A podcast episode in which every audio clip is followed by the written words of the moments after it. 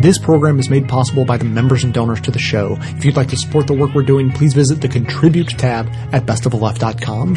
Now welcome to the award-winning Best of the Left podcast with clips today from NPR, the Thom Hartmann Program, the David Pakman Show, the Young Turks, and Truthdig Radio.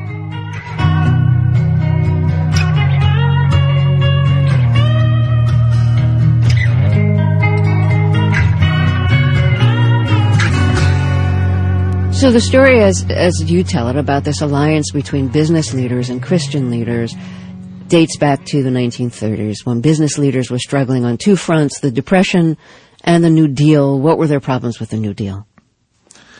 Their problems with the New Deal were that they suddenly found themselves on the defensive. The New Deal had passed a large number of measures that were regulating business, um, in some ways for the first times. Uh, it had empowered labor unions and given them a voice in the affairs of business. Uh, corporate leaders uh, uh, resented both of these moves.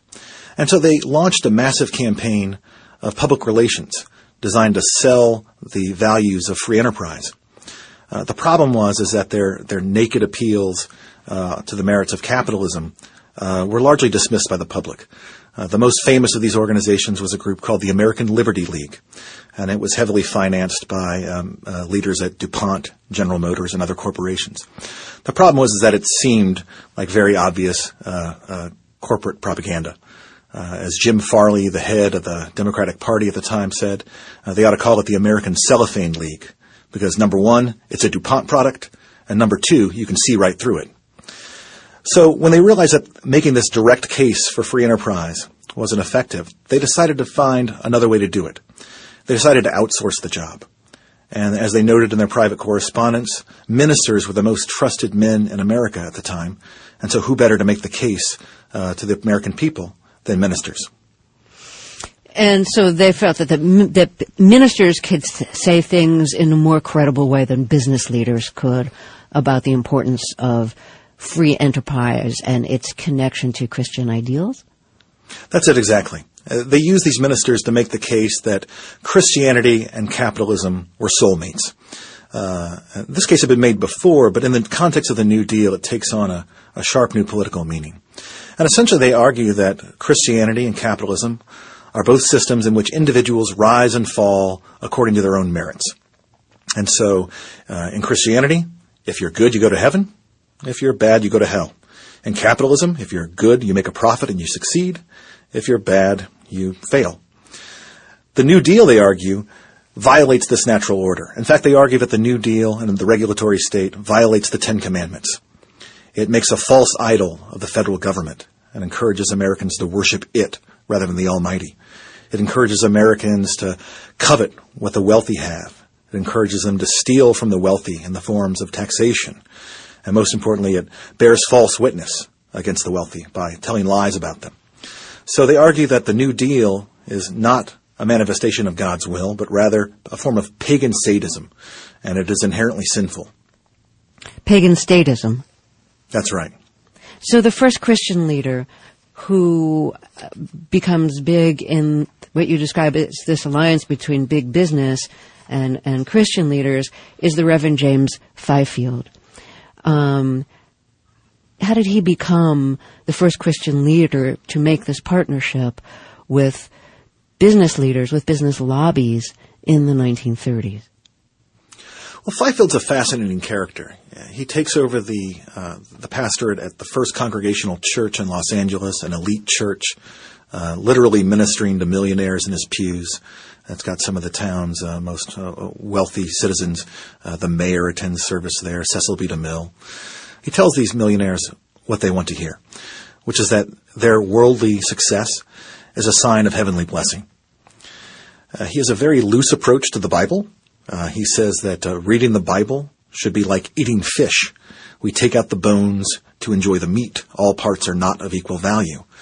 Accordingly, he disregarded Christ's many injunctions about the dangers of wealth and instead preached a philosophy uh, that wedded capitalism to Christianity. One of the things that uh, Reverend Fifield is responsible for is he's the founder of the Spiritual Mo- Mobilization. He founds that in 1935 to promote freedom under God and to, quote, arouse the ministers of all denominations in America to check the trends toward pagan statism, which would destroy our basic freedom and spiritual ideals. So tell us a little bit about the spiritual mobilization that he founded. Spiritual mobilization is his effort to recruit other ministers to the cause. So he is serving in many ways as a as a front man for a number of uh, of corporate leaders. Um, his main sponsor uh, is Sun Oil President J. Howard Pew, but Alfred Sloan of General Motors, uh, the heads of the U.S. Chamber of Commerce, the National Association of Manufacturers, they all heavily fund this organization. But what Fifield sets out to do is to recruit other ministers to his cause. And within the span of just a decade's time, he has about 17,000 so-called minister representatives who belong to the organization, who are literally preaching sermons on its Christian libertarian message to their congregations, who are competing in sermon contests uh, for cash prizes. And they are doing all they can in their local communities to spread this message that the New Deal is essentially evil. It's a manifestation of creeping socialism that is rotting away the country from within. And instead they need to rally around business leaders and make common cause with them to defend what they call the American way of life.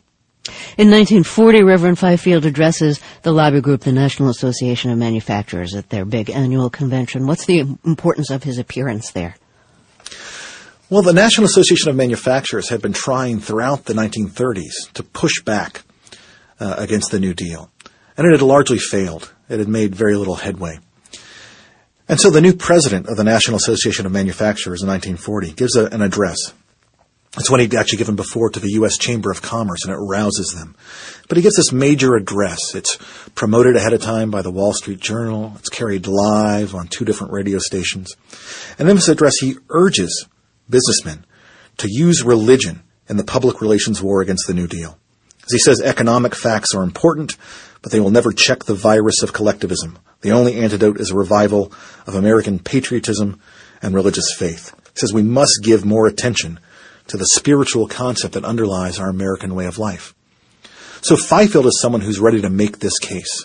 Uh, he'd already been making it for several years locally in Los Angeles, and here he finds a national audience that is so ready to hear him that, according to one journalist, the applause for this speech that he gave at the Waldorf Astoria, the applause could be heard in Hoboken. So what do you consider Reverend Fifield's greatest contributions to the alliance between business and Christian leaders and to the fur- furthering of the image of America as a Christian nation? He helps refine the message considerably. He comes up with a phrase that reduces this Christian libertarian ideology uh, down to a, a catchy slogan, and that slogan is freedom under God uh, as opposed to the slavery of the state. And he popularizes this, again, using the generous funding of his corporate backers. He popularizes this through a weekly radio program that soon appears on over 800 stations nationwide, through a monthly magazine that popularizes the writings of libertarian and conservative authors, and most importantly, I think, through a massive Fourth of July ceremony in 1951, a ceremony organized by Cecil B. DeMille, featuring James Stewart as the master of ceremonies, and carried live coast to coast over national radio. And in that ceremony, as in the magazine and the weekly radio show, he promotes this message that freedom under God is an essential value, that Americans need to cast off the slavery of the state and instead embrace a rugged individualism. So one of the key Christian leaders in your book is Reverend Abraham Vereide. Um, so before he became a, a, national figure and before he became allied with major business leaders, what was he known for? He was known for bringing together political leaders and businessmen at the local level. He started a series of prayer breakfasts in the mid 1930s in an effort to help businessmen weather the storm of labor unrest that was rocking cities like San Francisco and Seattle. And so he brings together local political elites with leading businessmen in these prayer breakfasts where they can try to find common cause and work out a way ahead. So he started prayer breakfasts locally in Seattle. But then he comes to Washington and starts weekly prayer meetings. Um, he persuades the House and the Senate to have weekly prayer meetings. Tell us about um, how he managed to be so persuasive in Washington, in Congress. Well, in, in a way, his effort to bring political leaders and business leaders together at the local level, it's a process in which both sides benefit. Business leaders uh, like him more the more political context he has. Political leaders like him more the more business context he has. And this spreads his influence across the country. He starts setting up meetings in places like New York, where IBM's Thomas Watson and Mayor Fiorello LaGuardia, even Reverend Norman Vincent Peale seek out audiences with him. And by 1942, his crusade brings him to Washington, D.C., where he very quickly convinces members of the House and the Senate to set up their own weekly prayer breakfast. And these are prayer breakfasts not just for members of Congress, but also for prominent businessmen. The heads of the U.S. Chamber of Commerce, the National Association of Manufacturers, other business leaders often sit in on them. And so, in this seemingly wholesome setting, business and political elites come together to find common cause. Candle, candle on my clock. Oh Lord, I must have heard you knock me out of bed as the flames licked my head and my lungs filled up black in their tiny little shack. It was real and I repent. All those messages you sent clear as day, but in the night, oh, I couldn't get it right.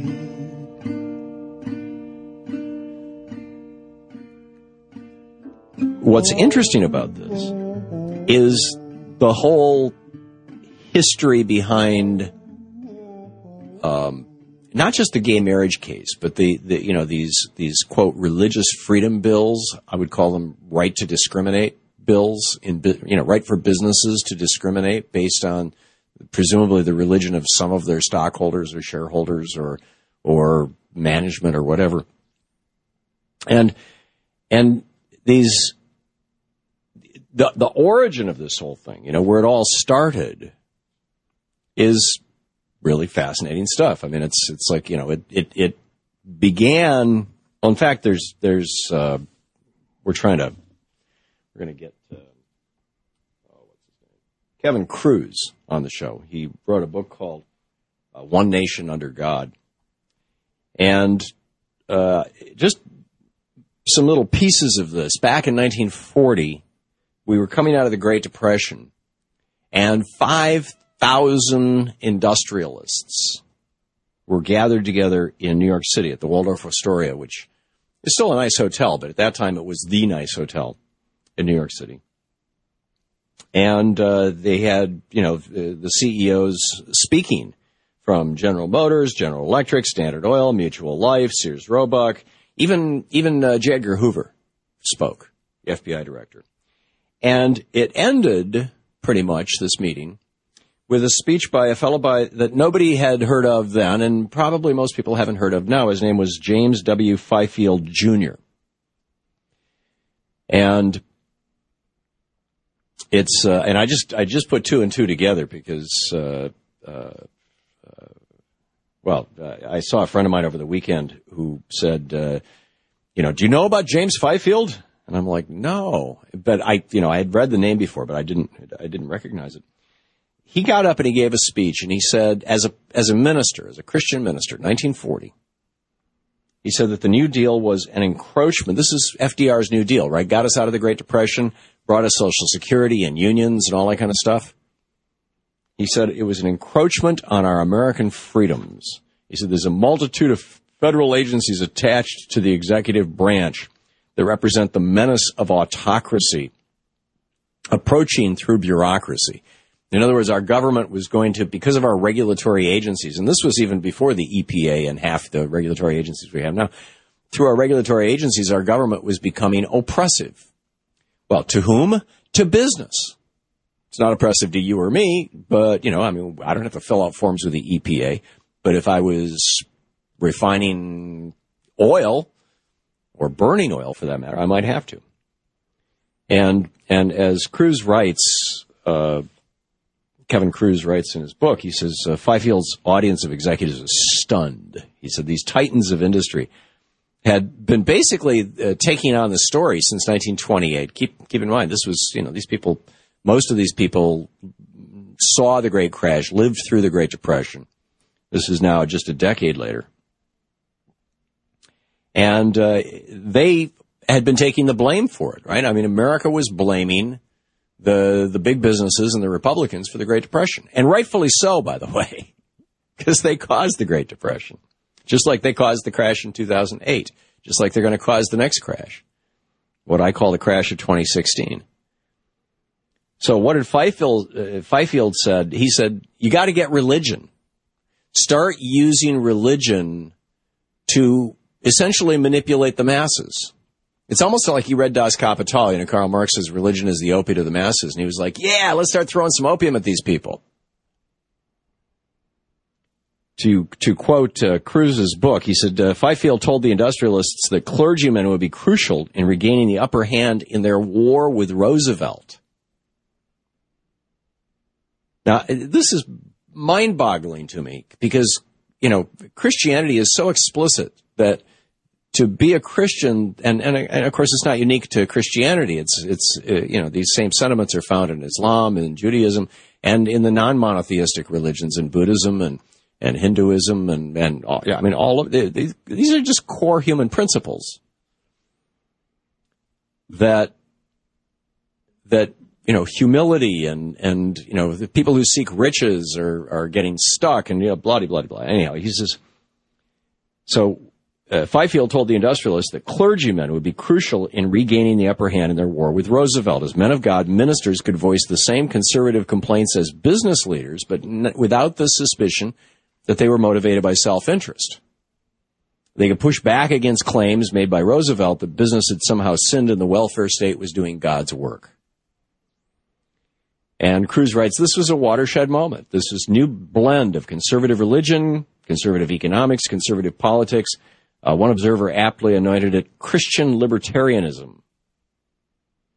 And this led to the rise of, of uh, Billy Graham and, and all these things. You know, the, uh, the head of the Federal Council of Churches had said of the New Deal that it embodied Christian principles, right? Originally, the churches in America were all gung ho, or most of the churches in America were all gung ho in favor of Franklin Roosevelt. The, the president of the Federal Council of Churches said that the, the New Deal embodies Christian principles such as, quote, the significance of daily bread, shelter, and security. So here you've got, you know, religious leaders in the United States supporting the New Deal. And so business leaders said, you know, we, it can't be us against the churches. So we've got to invent our own churches, basically. A, a neo-Calvinism a new religious doctrine. And so Reverend Fifield took over the uh, First Congregational Church in Los Angeles in 1935. He was nicknamed the Apostle to Millionaires. This was a church that, you know, many of the very wealthy people in Hollywood went to. And notably, Kruse note, writes in his book, Fifield dis- dismissed the many pa- passages in the New Testament about wealth and poverty and instead assured the elite that their worldly success was a sign of God's blessings. Right? Where have we heard this before?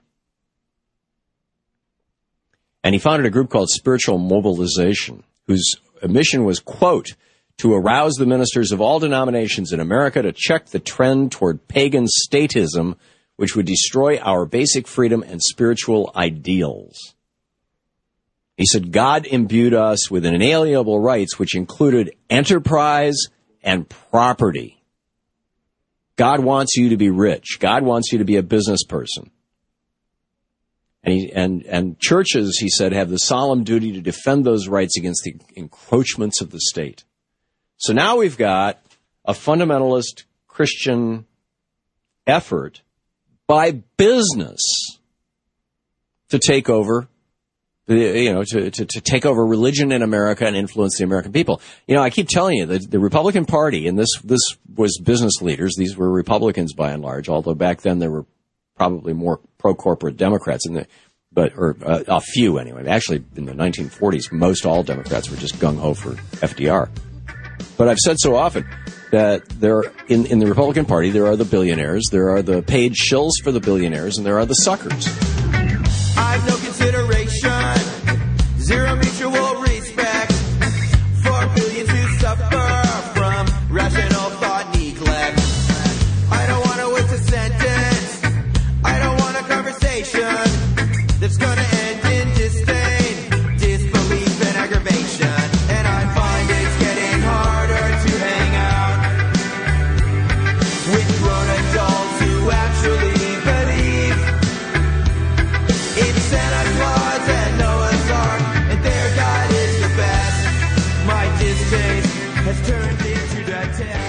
I'm joined today by Burt Neuborne, who is professor of civil liberties at NYU Law School, former legal director of the ACLU, and also author of the book Madison's Music on reading the First Amendment.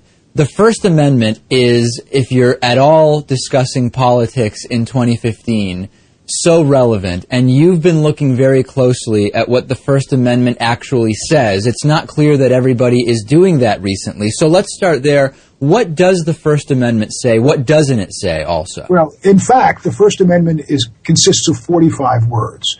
Um, nobody ever, and including the current Supreme Court, ever tries to read all 45 words at once. What they do is they pluck a couple of words out of the text, like the free speech clause, which is a 10 words, or the press clause, um, or the petition clause, or the establishment clause, and they read them as though they were self-contained um, uh, uh, documents, and they hold a couple of words in their hands, and they think that they're getting the full meaning of the um, of the text.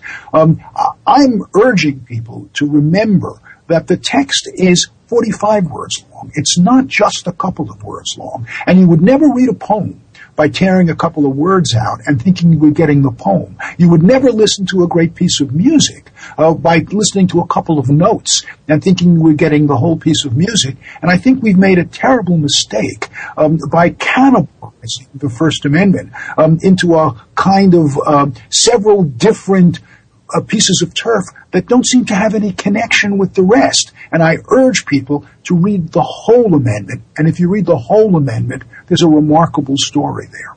And tell us about now that you have put so much time into looking at those 45 words and looking looking at the history of those 45 words. How should the app for, for, for the layperson? What's well, the accurate understanding of the First Amendment? Yeah, the important thing in my book, I mean, to the extent the book has anything important at all, it's that lay people can read the First Amendment just as well as judges. There's no magic in that text. There's no special license that lawyers have uh, to know what the true meaning of the First Amendment is. The words are there for us all to read. Um, and the important thing to remember is that the First Amendment is made up of six ideas. Um, it's the only time in our cultural history that those six ideas have ever been listed in a single document. When Madison was working on the First Amendment, he had 42 um, uh, documents that he was looking at, 42 source documents that he was looking at, ranging from the Magna Carta way back in 1215 through the English Bills of Rights, through the colonial charters, through the Revolutionary Bills of Rights. Um, none of them had anything like this remarkable organization. And this is what Madison did. He starts it with the Establishment Clause and the Free Exercise Clause, two clauses Establishment Clause is freedom from religion. You've got to remember that the first thing in the First Amendment is freedom from religion. It prevents people from shoving their religion down your throat.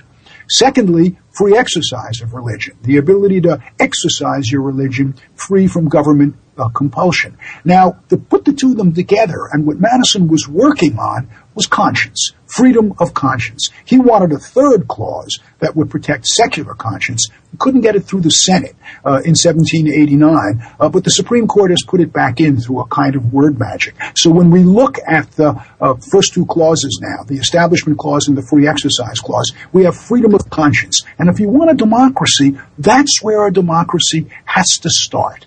It starts in the free thought of a free citizen. Now, once that thought generates an idea, the next thing you need in a democracy is the ability to articulate the idea. So it's no coincidence that the free speech clause is third. It comes after the two conscience clauses. So the, uh, once you enunciate an idea in your free conscience, the free speech clause allows you to speak. But speaking is not enough in a democracy. I hope I'm going to reach more people on this program than I will be able to speak to personally in my whole life. So that Madison realized that you need a fourth clause. And the fourth clause is a free press clause to be able to magnify your speech, amplify it, and allow it to reach a mass audience. And then he said, hey, after it reaches the mass audience, What's the next thing that democracy needs? Well, the next thing that democracy needs is the right to free collective action. Once you have a freely expressed idea that has been spoken under the speech clause, disseminated to a mass audience under the press clause, The next thing is to organize, to organize around it. And that's what freedom of assembly is. Freedom of assembly is the freedom to take collective action in support of a democratic idea. And it couldn't come anywhere else. It couldn't come before speech. It couldn't come before press because you can't have collective action until you have mass dissemination of the idea. And then finally, after mass dissemination of the idea in the collective action uh, clause, you then have the petition clause, which is the right to take that idea and bring it to the uh, uh, to the authorities, to the legislature, to the president, and require them to act on it one way or the other. So when you think about it, the First Amendment is a story of the life cycle of a democratic idea, beginning in the free conscience of a free citizen, freely articulated, disseminated in a mass basis, organized around through assembly, and finally presented to the government for petition. It, and, and every single word is exactly where it should be. And if only we would read it as this collect, as this wonderful poem to democracy, there's no way that we could read the First Amendment the way the Supreme Court does today to essentially let the super rich control democracy. What the, what the Supreme Court has done is torn the free speech clause out of the heart of the First Amendment itself and used it as a mechanism to say money equals speech. Therefore, any amount of spending is protected by the First Amendment, even if it completely undercuts the ability to have a fair, robust, egalitarian democracy. And so what the court has done is it's turned the, the, the First Amendment from being democracy's best friend which is what Madison was trying to create, and has turned it into a bad parent. It's turned it into a, a, a, a, the free speech clause polices democracy. It disciplines democracy. It prevents democracy from working, even when the, the law itself is designed to allow democracy to work. And my hope is that if people take a look at my book, if they're persuaded that there is a story, a wonderful poem, in that 45 words, that they will realize that you have to construe the amendment as democracy's um, enabling force, the thing that makes democracy work, and not as some sort of device uh, that makes it harder for democracy to work. And I think one of the, the ways in which calling it a, a device used sometimes for, for personal or political gain is the way that, that free speech and the First Amendment have been misused colloquially in recent. I'll give you a couple of examples that really represent this misuse or misunderstanding. I'm curious what you would think of, with all the discussion now of, of so-called religious freedom bills, uh, what happens when you have uh, conflicting religious freedom? For example, if you have Christians refusing to serve Muslims because the Christian believes that his religious freedom allows him to turn away whoever has religious beliefs they disagree with, but the Muslim also may be discriminated against based on their religious beliefs. What are the limits of that? Well, David, that's an important perception because this isn't new. I remember when I was a young civil rights lawyer working in the South in the 60s. Um, one of the arguments that the segregationists made was that they had a religious right to refuse service to blacks um, um, and that they and that it was therefore a violation of their religious rights to say that blacks had a, a, a, a right to come into the store or to the amusement park um, or to rent from um, a landlord, um, and we overrode that. We said that's ridiculous. You're not. Nobody has um, um, a First Amendment right to treat someone else unequally because um, the fact is your freedom of religion stops at the point that you use your religion to shift real costs to a third person. Um, and that's because the Establishment Clause is there. The, um, the reason the First Amendment starts with the Establishment Clause is that Madison realized that there should be freedom from religion. You cannot ask the government to take your religious beliefs and pound them into somebody else. Um, so that you cannot ask the government to say that you have a right to say that you won't serve gays, or that you won't serve blacks, or that you won't serve Muslims, or that you won't serve Jews. If you open up a place of public accommodations, and there's a law that says you have to serve everybody equally, there's no religious defense to that law. Because the moment there is a religious defense to that law, what you wind up with is saying that you can ask the government to impose a defense on a third person and make that third person bear the costs of your religious belief. The free exercise clause is all about enjoying the free exercise of religion when it doesn't shift the cost to anyone else. When you bear the costs yourself.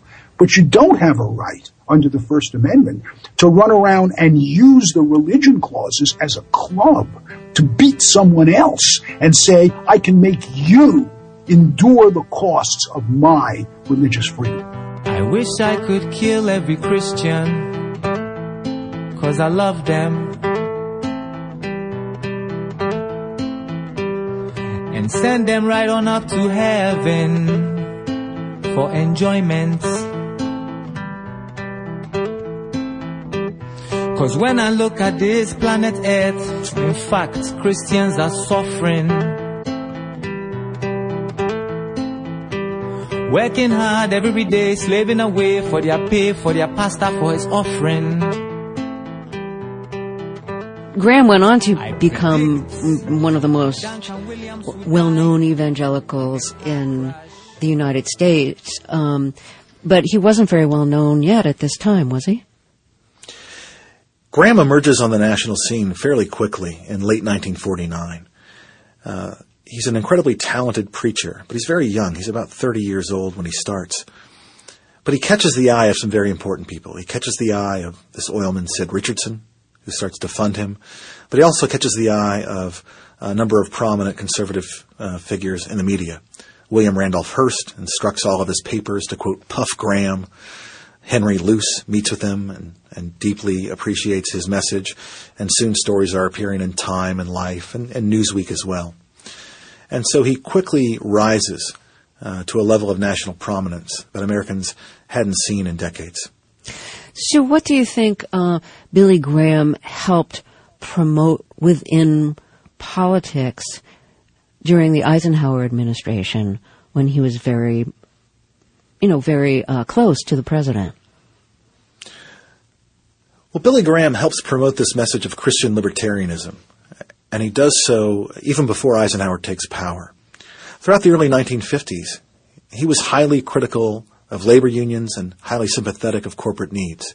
He tells a rally in 1952 that the Garden of Eden will be a paradise with no union dues, no labor leaders, no snakes, and no disease. He says the type of revival I'm calling for calls for an employee to put in a full eight hours of work. He said a good Christian would never join a union to unfairly take advantage of his employer.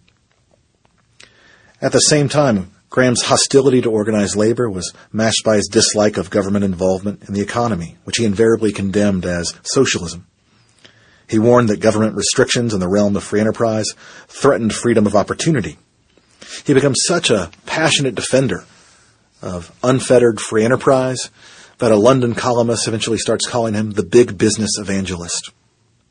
President Eisenhower instituted the first opening prayers at a cabinet meeting. That catches on in other departments, the State Department, the Pentagon, which started their meetings, uh, correct me if I'm wrong here, with, with opening prayers. Was that at Billy Graham's suggestion? The practice of prayer at cabinet meetings is actually a suggestion initiated by the Secretary of Agriculture, Ezra Taft Benson, who's one of the leaders of the Mormon Church.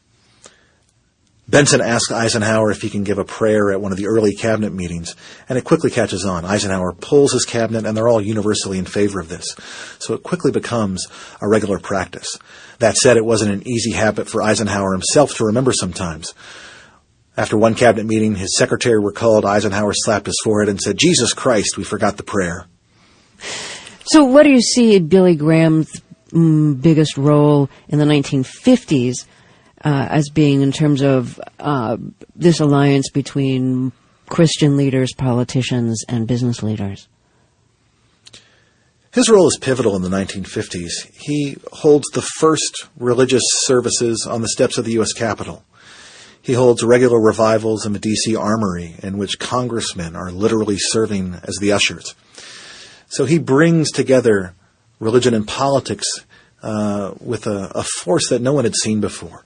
And he helps fuse piety and patriotism uh, like no other uh, religious leader had before him.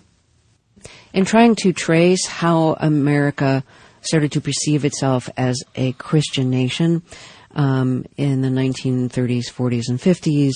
You write about how "In God We Trust" was added to the postage stamp in 1954. Um, how did that come to be? So the phrase "In God We Trust" comes from uh, an often forgotten stanza of the Star Spangled Banner. It goes, uh, "Then conquer we must when our cause it is just, and this be our motto, and God is our trust." Now that stanza was largely forgotten until the Civil War, when that phrase "In God we trust" is plucked out of that line and placed on coins, and it's done so at the urging of religious leaders who believe the Civil War has come uh, as a result of America's original sin of not officially being founded as a Christian nation. And they ask the Secretary of Treasury uh, to correct that. And he does so by placing it on coins. And the phrase appears on coins intermittently over the next 50 or 60 years. Uh, Theodore Roosevelt tries to have it removed. He believes it's close to sacrilege, uh, but the public uh, outcry prevents him from doing so. But during this moment of the Eisenhower years, the phrase flourishes. And it does so first when it's placed on a stamp in 1954. In 1955, Congress decides to add it to not just coins, but to paper money. And in 1956, they moved to make it the country's first official national motto. So did that did that move past to make it the official motto? Yes, it did in 1956. And then the words "under God" were added to the Pledge of Allegiance in 1954. How did that come to be? Well, much like In God We Trust, the origins of One Nation Under God come from the Civil War, specifically in Lincoln's Gettysburg Address. But the phrase, again, is largely forgotten until it's plucked out of obscurity during this moment in the 1950s. And it's added to the Pledge of Allegiance. Originally, the Pledge of Allegiance was quite secular. In fact, its author, Francis Bellamy, was something that would have been considered an oxymoron in the 1950s. He's a Christian socialist. He's a Baptist minister. But like many Baptists of that era, he believes firmly in the separation of church and state, so he made no mention of God in the original pledge. But in the early 1950s, as this new religious revival is sweeping the country and taking on new political tones, the phrase one nation under God seizes the national imagination. And it starts with a proposal by the Knights of Columbus, the Catholic lay organization, to add the phrase under God to the Pledge of Allegiance. Their initial campaign doesn't go anywhere, but once Eisenhower's own pastor endorses it in a sermon he gives with Eisenhower sitting before him, it catches fire. Who was Eisenhower's pastor? Was that Billy Graham? No, his personal pastor was a man named Reverend George Docherty. He's a Scotsman. And he says that as an immigrant, he can listen to the Pledge of Allegiance in a way in which ordinary Americans who've heard it their entire lives cannot. And he said he, as he listens to it, as his second grade son comes home and recites it to him, he's struck by the fact that it could have been the Pledge of Allegiance to any country. In fact, he says, I could have even heard little Muscovites saying it to their hammer and sickle flag, because it lacks the one thing that makes America unique. And that, he argues, is the belief that America is one nation under God.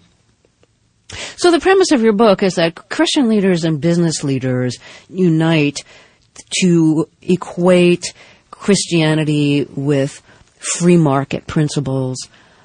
Um, but you say that President Eisenhower, although he was very close to Billy Graham, kind of uncoupled those two things. So he brought the idea of you know one nation under God into in, in, into the White House, but at the same time um, that he, he adhered to the principles of the New Deal. So that's kind of an argument against your thesis, because at this point, you know, the, the, the leader of the country isn't following the agenda that you're describing. Right. And so the, the corporate influence is really only present in the early part of this story, and the rest of it is a tale of unintended consequences. The movement that they had started, this idea that America is formally and officially a Christian nation, lives on beyond them. Eisenhower embraces that part of it, and so the corporate agenda that had backed it quickly falls away. And instead, you have the unintended consequences of Americans starting to think uh, that their country was officially a religious nation. So tell me about your freedom, cause you know I'd like to hear all of the hate phone's are ringing and I'm on the line. You can bet your last life I'll be free from your lies and I can see through your lies. And I'll remind you of this before you scold me that Jesus loved Judas and that's my story. Back to Christianity and, and government. Are you really that shallow? Uh, this is, first of all, I want to get into, you know, how the founders viewed this and, you know, what we the people meant. Thomas Jefferson wrote in his personal diary entry for February 1st, 1799, quote, when the clergy addressed General Washington on his departure from the government, it was observed in their consultation that he had never on any occasion said a word to the public which showed a belief in the Christian religion. Really? George Washington never said he was a Christian? And they thought they should so pen their address as to force him at length to declare publicly whether or not he was a Christian. They did so. That, that is, they tried to force him to do this. However, Jefferson wrote in his diary, the old fox was too cunning for them. He answered every article of their address, particularly except that, whether or not he was a Christian, which he passed over without notice. He went on to say, Washington never did say a word on the subject in any of his public papers except in the valedictory letter to the governor of the states when he resigned his commission in the army, wherein he speaks of the benign influence of the Christian religion. He says, I know that Gouverneur Morris, who pretended, who pretended to be in his secrets, in other words, a confidant of Washington, uh, believed himself to, uh, has often told me that General Washington believed no more of that fundamentalist Christian system than did he himself. The Treaty of Tripoli, one of our first treaties, one of our first trade agreements, right?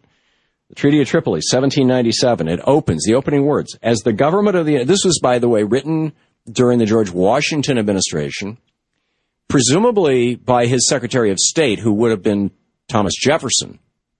But I'm not sure who wrote it. But in any case, it was worked out during the Washington administration, and then it was signed as a treaty. It was ratified by the Senate and signed as a treaty by John Adams, the second president, when Thomas Jefferson was vice president. And it says, quote, as the government of the United States is not in any sense founded on the Christian religion, and ha- uh, as it has in itself no character of enmity, you know, hatred, anger, whatever, against the laws, religion, or tranquility of Muslims, and as the said states never have entered into any war or act of hostility against any Mohammedan nation, Muslim nation, it is declared by the parties that no pretext arising from religious opinion shall ever produce an interruption of the harmony existing between the two countries. Right? We're not a Christian nation. Signed by John Adams, passed by the Senate. February 21st, 1811. John, uh, James Madison, his first veto, vetoing money to go to a church.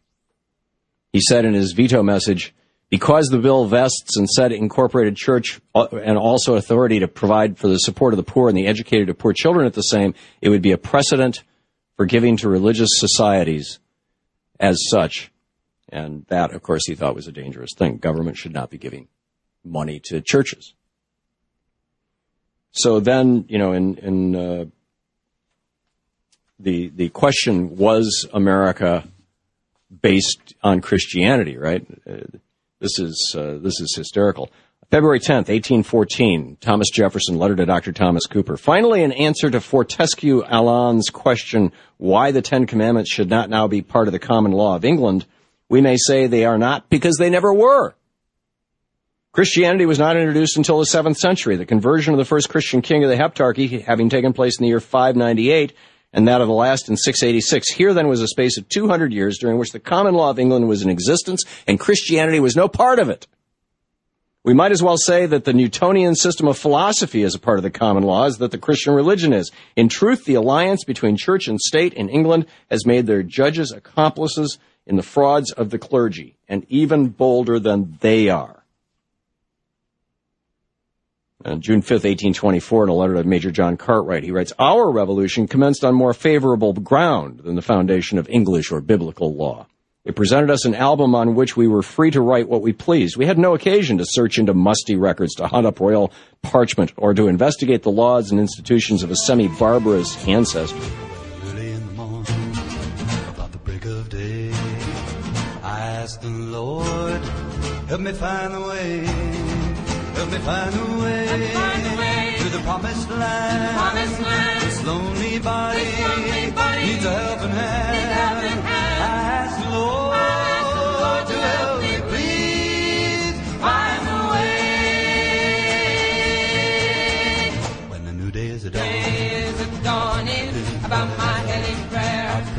Lord, won't you lead me there? Won't you guide me safely to the golden stairs? Won't you let this body? So in Kansas, um, the Republicans take their religion very seriously, uh, to the point where uh, they like to shred the Constitution. Um, so we live in a secular country, but they don't want to admit that, and they refuse to acknowledge that. They still want to apply religious tests uh, to this to folks who live in this country. One of those is Courtney Canfield. Uh, now, she happens to uh, be Christian, uh, but she thinks it's her choice when she goes to church and when she doesn't. Uh, but apparently, her supervisor Eric Rucker does not agree. Now, they're working at uh, the Secretary of State Chris Kobach's office in Kansas. Secretary of State for the state of Kansas. It's within his office. They tell her, you got to go to church, otherwise we're going to fire you. Come on, now that can't, well, what do we live in Iran? That can't be the case, right? All right. Let's find out uh, what the facts are. Canfield claims that before she was fired on November of 2013, Rucker said, quote, repeatedly and emphatically that she was being terminated because, quote, she doesn't go to a church.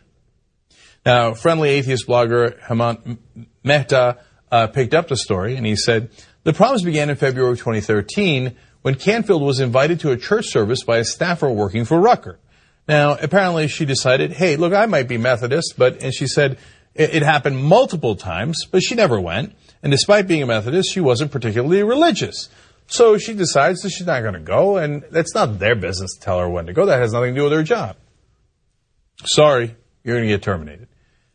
Now, there are corroborating witnesses. Amazingly, they went to a relative of hers to try to get her to go to church, if not to fire her. Let me give you that part of the story. That November, Rucker paid a visit to Canfield's grandmother, Margie Canfield, an official in the state Republican Party.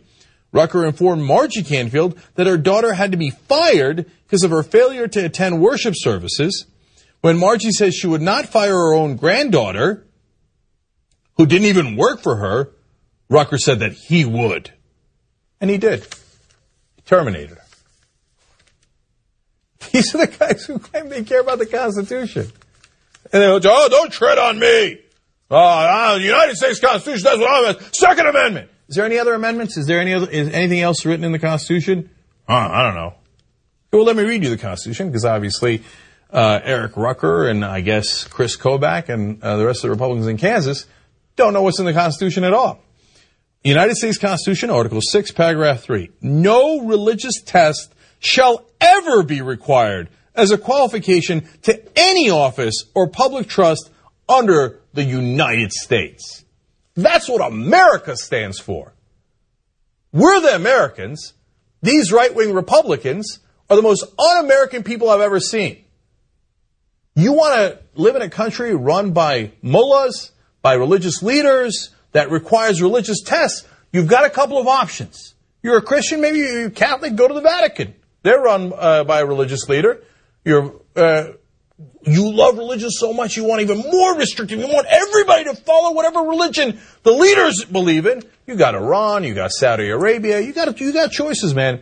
One of your choices is not Kansas in the United States of America. Because here, we do not do religious tests for office. You know who decided that? Our founding fathers, when they put it in the Constitution. If you don't like it, get the fuck out of the country. Leave. Go home right now. Wherever home is for you. You think America's home for you? America's not home for you. You hate America. You hate the idea of America. The idea that we could all be equal, that, that one particular religion does not rule us all, that we don't have to go to your church. We don't have to bow our head to you, that we are actually free men and get to make those choices. And free women, oh, you hate it. You hate it. This guy should be immediately fired. And his boss should be fired. They know right now there are claims about this. It's in the papers. What are they doing He's still in office? The more you let this go on, man, the more it creeps the more people think it's acceptable. It's not acceptable. It's deeply un-American. It's deeply unconstitutional.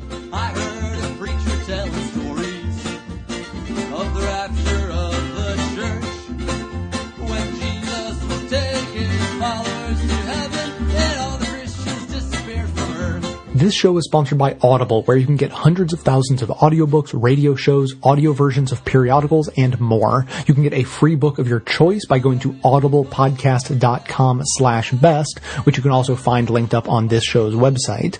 If you want to dive deeper into today's topic, I have a couple of suggestions for you. Today we've heard from Kevin Kruse discussing his book, One Nation Under God, about the rise of religiosity in America generally, and the GOP in particular. And the clip we're about to hear features Chris Hedges talking about his deep dive into the modern day Republican Party. And you can read more about it in his book, American Fascists. Both are available at Audible, and one of them can be yours for free by signing up at audiblepodcast.com slash best, or, I might add, by visiting your local library.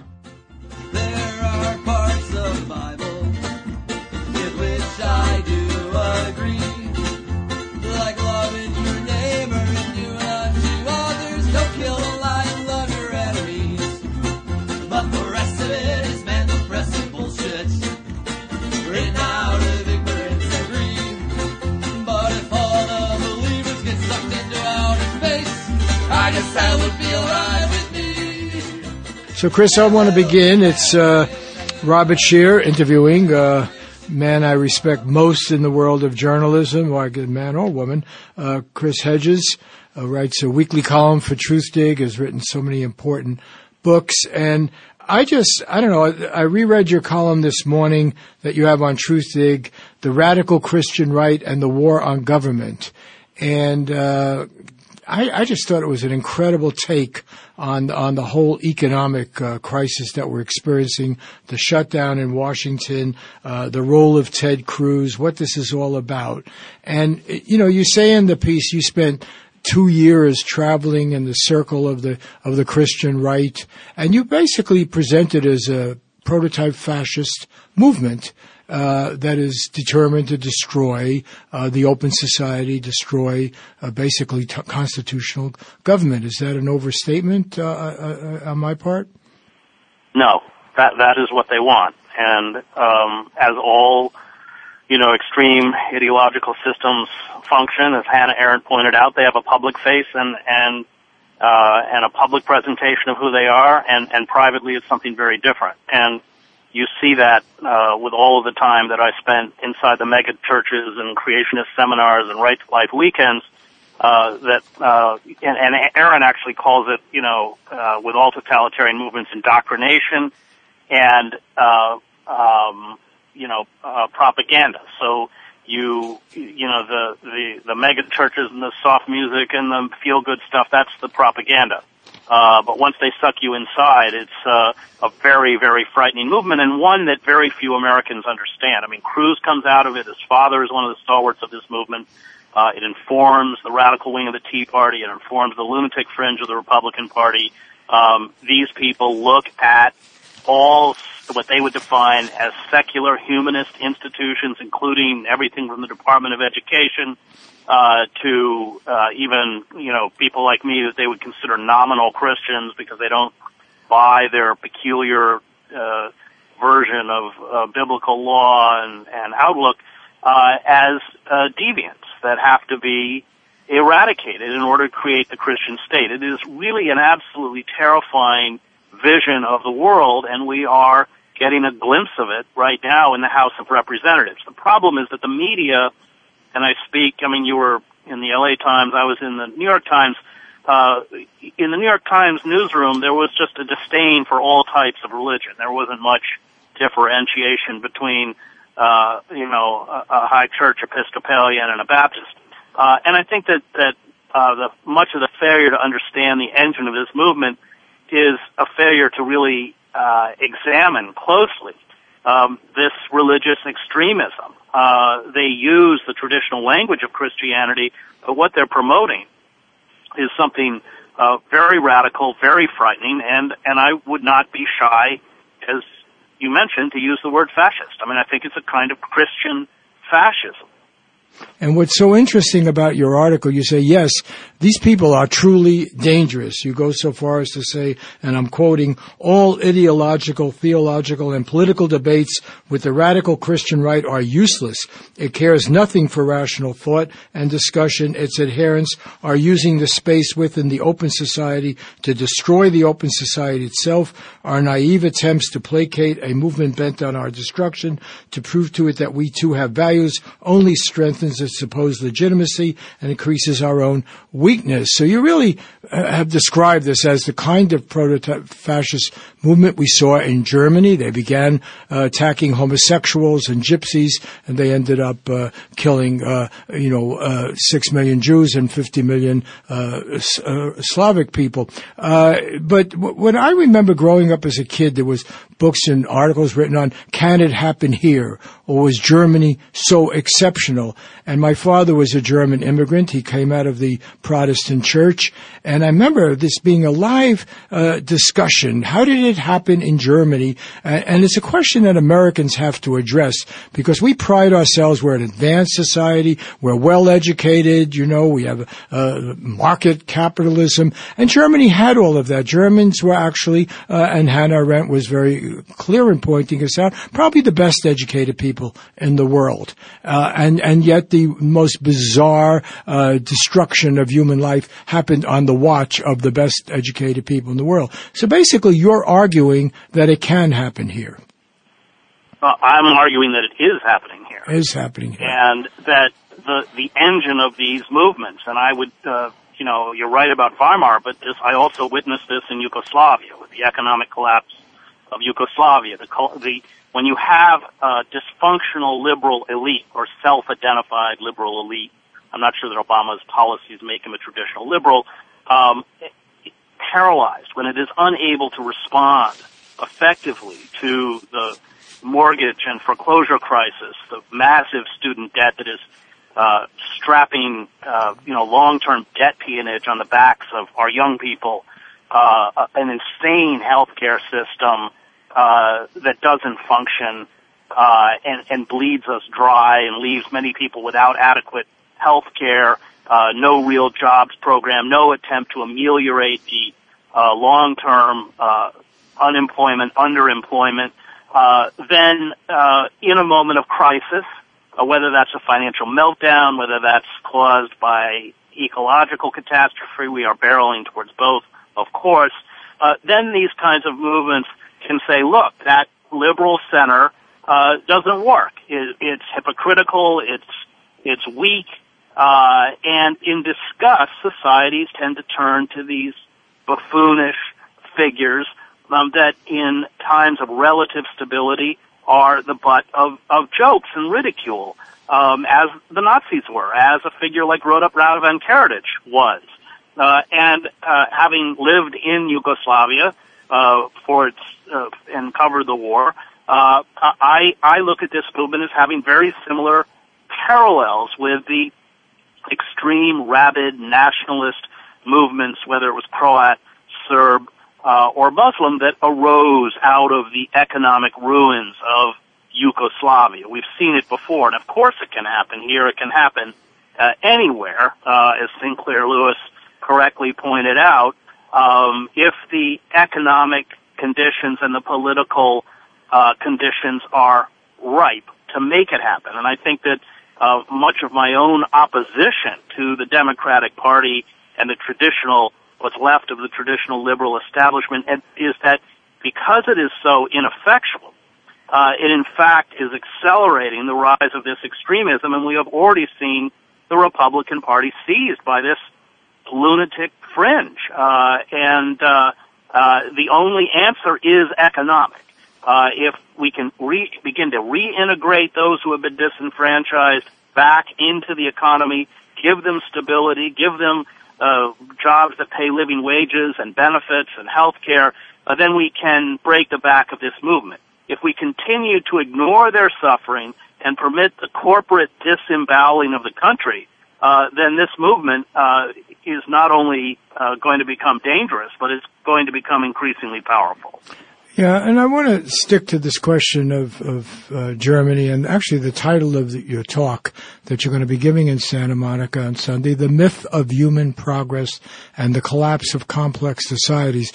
When I first heard the title, I thought, well, that's a mouthful, but it really hits it because when we ask people, you know, to, what's going on and isn't this dangerous and so many people are suffering on our own country and throughout the world because of these policies, they always come back, no, we live in a scientific time.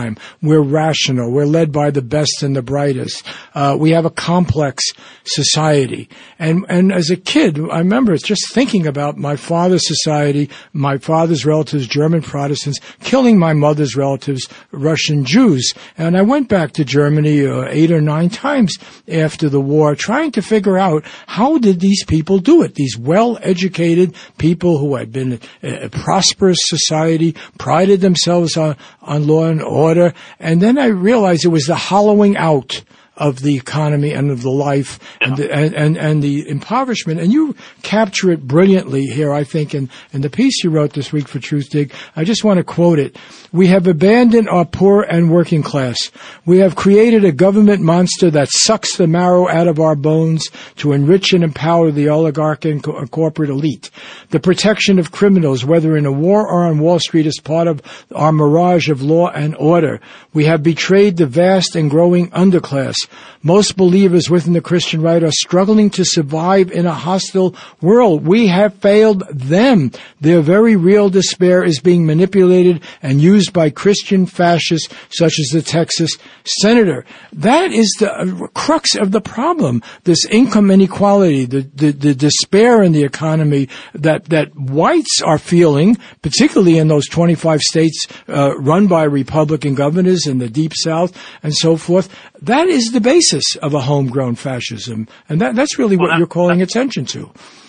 That's always the basis of fascism. That's always the basis of totalitarianism. And that's why the great writers on totalitarianism, you know, whether it's Paxton's Anatomy of Fascism or Hannah Arendt or Fritz Stern, The Politics of Cultural Despair, begin with despair.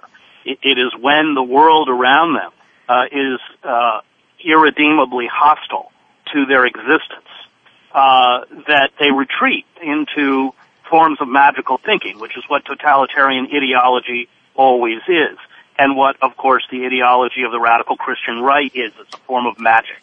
Uh, and uh, if you don't address that despair, uh, then, and in fact, you make that despair more widespread among the population, then you uh, see a, a growth of these movements. And what what always happens is that there is a particular moment, uh, and both Germany, uh, Weimar Germany, and uh, the former Yugoslavia went through periods of massive hyperinflation, where in essence the currency is worth nothing.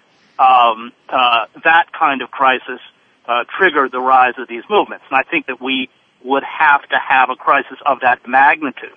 Uh, but if we did, everything is in place, including uh, an ineffectual and feckless and um, hypocritical liberal elite uh, to create some very frightening conditions uh, that could give rise to our own version of fascism. And fascism always looks different in whatever country it is. Italian fascism didn't look like German fascism. Uh, the, the kind of Teutonic myths and all that stuff that the Germans reveled in just didn't play out. In fact, Mussolini used to look back on uh, imperial Rome. The anti-Semitism came very late to Italian fascism, and so, and, and fairly reluctantly, actually. Um, so fascism takes many forms, and it always reaches back into to seek to credentialize itself through national mythology uh, and through familiar and comforting uh, national and, in this case, religious symbols. So, uh, you know, when fascism comes to America, they will be uh, clutching the Christian cross and reciting the Pledge of Allegiance, which is basically what they're doing.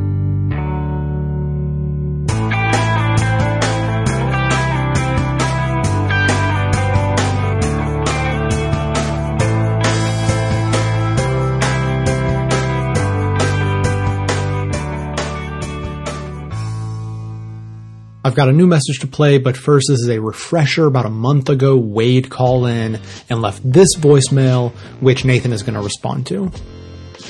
Hey Jay, it's Wade. I wanted to comment on the idea of victimless crimes. Um, I, I find this this idea to be a little ridiculous, and I've heard it discussed before. I've, I've read about this on the internet. I've debated people on the internet about it. Uh, almost all libertarians. And the, the thing about it is, is that the law is in constant conundrum over who is a victim, who has standing in the court. And so when you say that oh, we're, we're only going to enforce crimes that have a victim, you're going to end up right back in the same spot that you are now. You, you start with a blank slate and, and laws will just keep being created. I've said it before and I'll say it again here. Laws are created in response to something. If you don't enforce the so-called victimless crime of running a stop sign, then you're going to have more victims. So what is a victimless crime? A victimless crime is usually trying to prevent a victim. So it, it makes no sense to, to say that uh, we're going to tear the whole system down and start all over again, and at the end of the day, all we're going to end up with is the same thing, except the war on drugs will be gone and drugs will be legal and, and, and prostitution will be legal. Well, wouldn't it be easier just to try and get those changes done within the system that we're in now? That just seems that, that that's a it's a little bit of a colossal waste of time to to advocate for for the so-called non-enforcing of victimless crimes. At what point does someone become a victim? You still have to answer that question. Just saying it doesn't that doesn't do anything. That that's not real world. It's a it's a fantasy and, and a not a very good one at that. Anyway, Jay, that's what I uh, that's why I thought about it. Have a good one. Hi, Jay. This is Nathan from Vancouver, Washington. I'm responding to Wade's rejection of the idea of victimless crimes.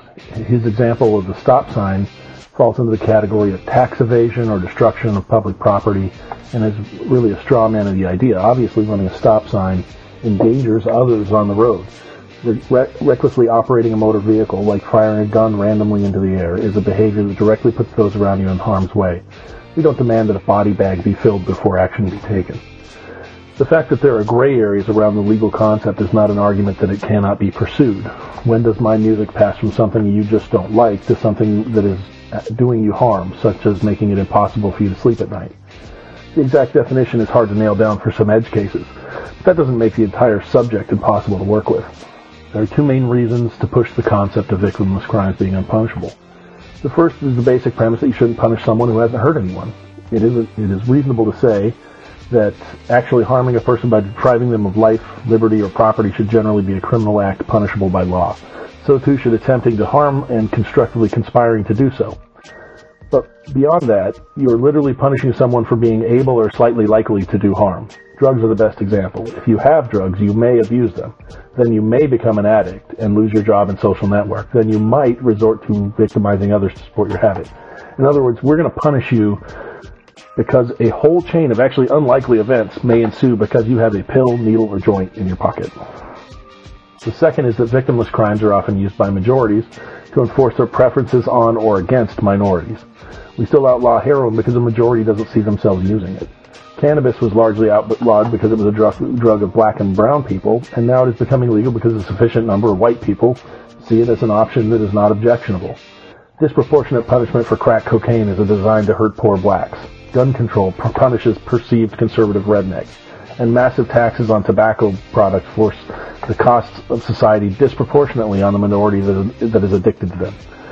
Enforcing the mere personal preferences of the majority on minorities at the point of a gun is inherently immoral. The onus should be on the makers of the law to prove that there is something, something or someone that is being harmed other than the actor they wish to prohibit, such as tobacco, and that the law constructively and narrowly punishes behaviors that cause said harm.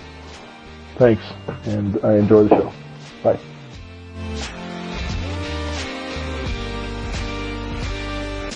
Thanks for listening, everyone. Thanks to the volunteers who helped gather clips to make this show possible. Thanks to Katie Klabusich for all of her work on our social media outlets and activism segments. And thanks to all those who called into the voicemail line. If you'd like to leave a comment or question of your own to be played on the show, simply leave a message at 202-999-3991.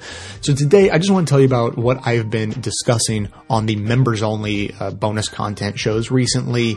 Uh, to, say that big things have been happening uh, here in the background is not, to be fair, uh, exactly true, but big thoughts about the potential for things to be happening have definitely been happening.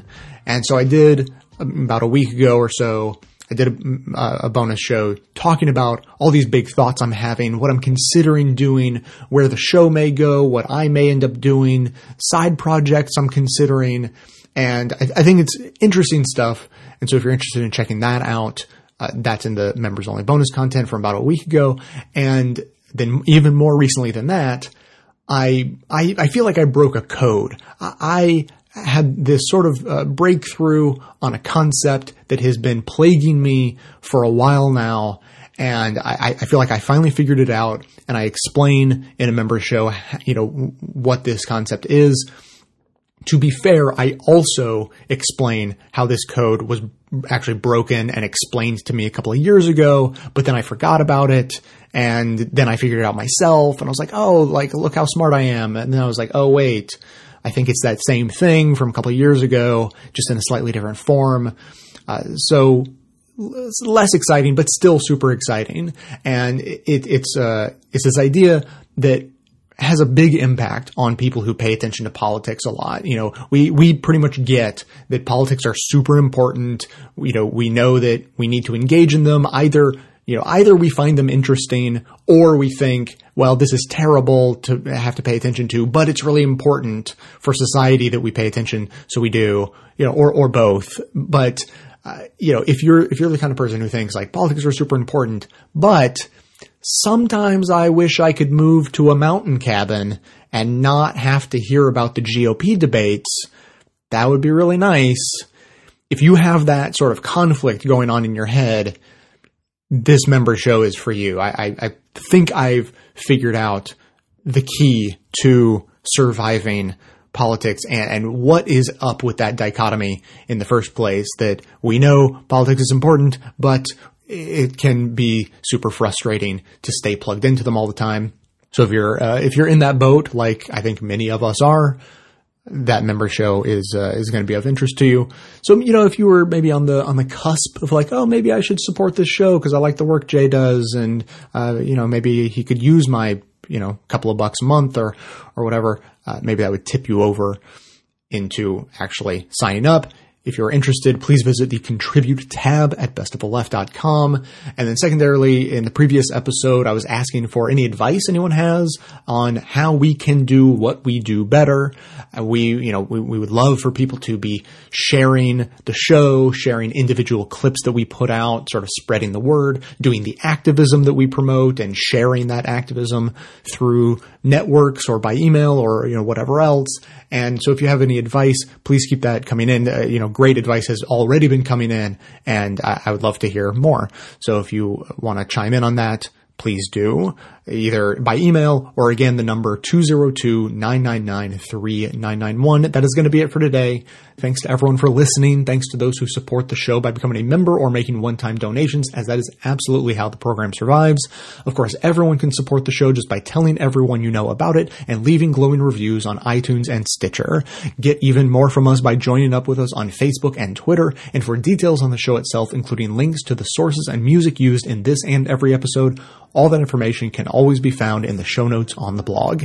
So coming to you from inside the Beltway yet outside the conventional wisdom of Washington DC, my name is Jay and this has been the Best of the Left podcast coming to you every Tuesday and Friday thanks entirely to the members and donors to the show from bestoftheleft.com. And it's a crying shame how we get so trained. We can't see past our sad stories and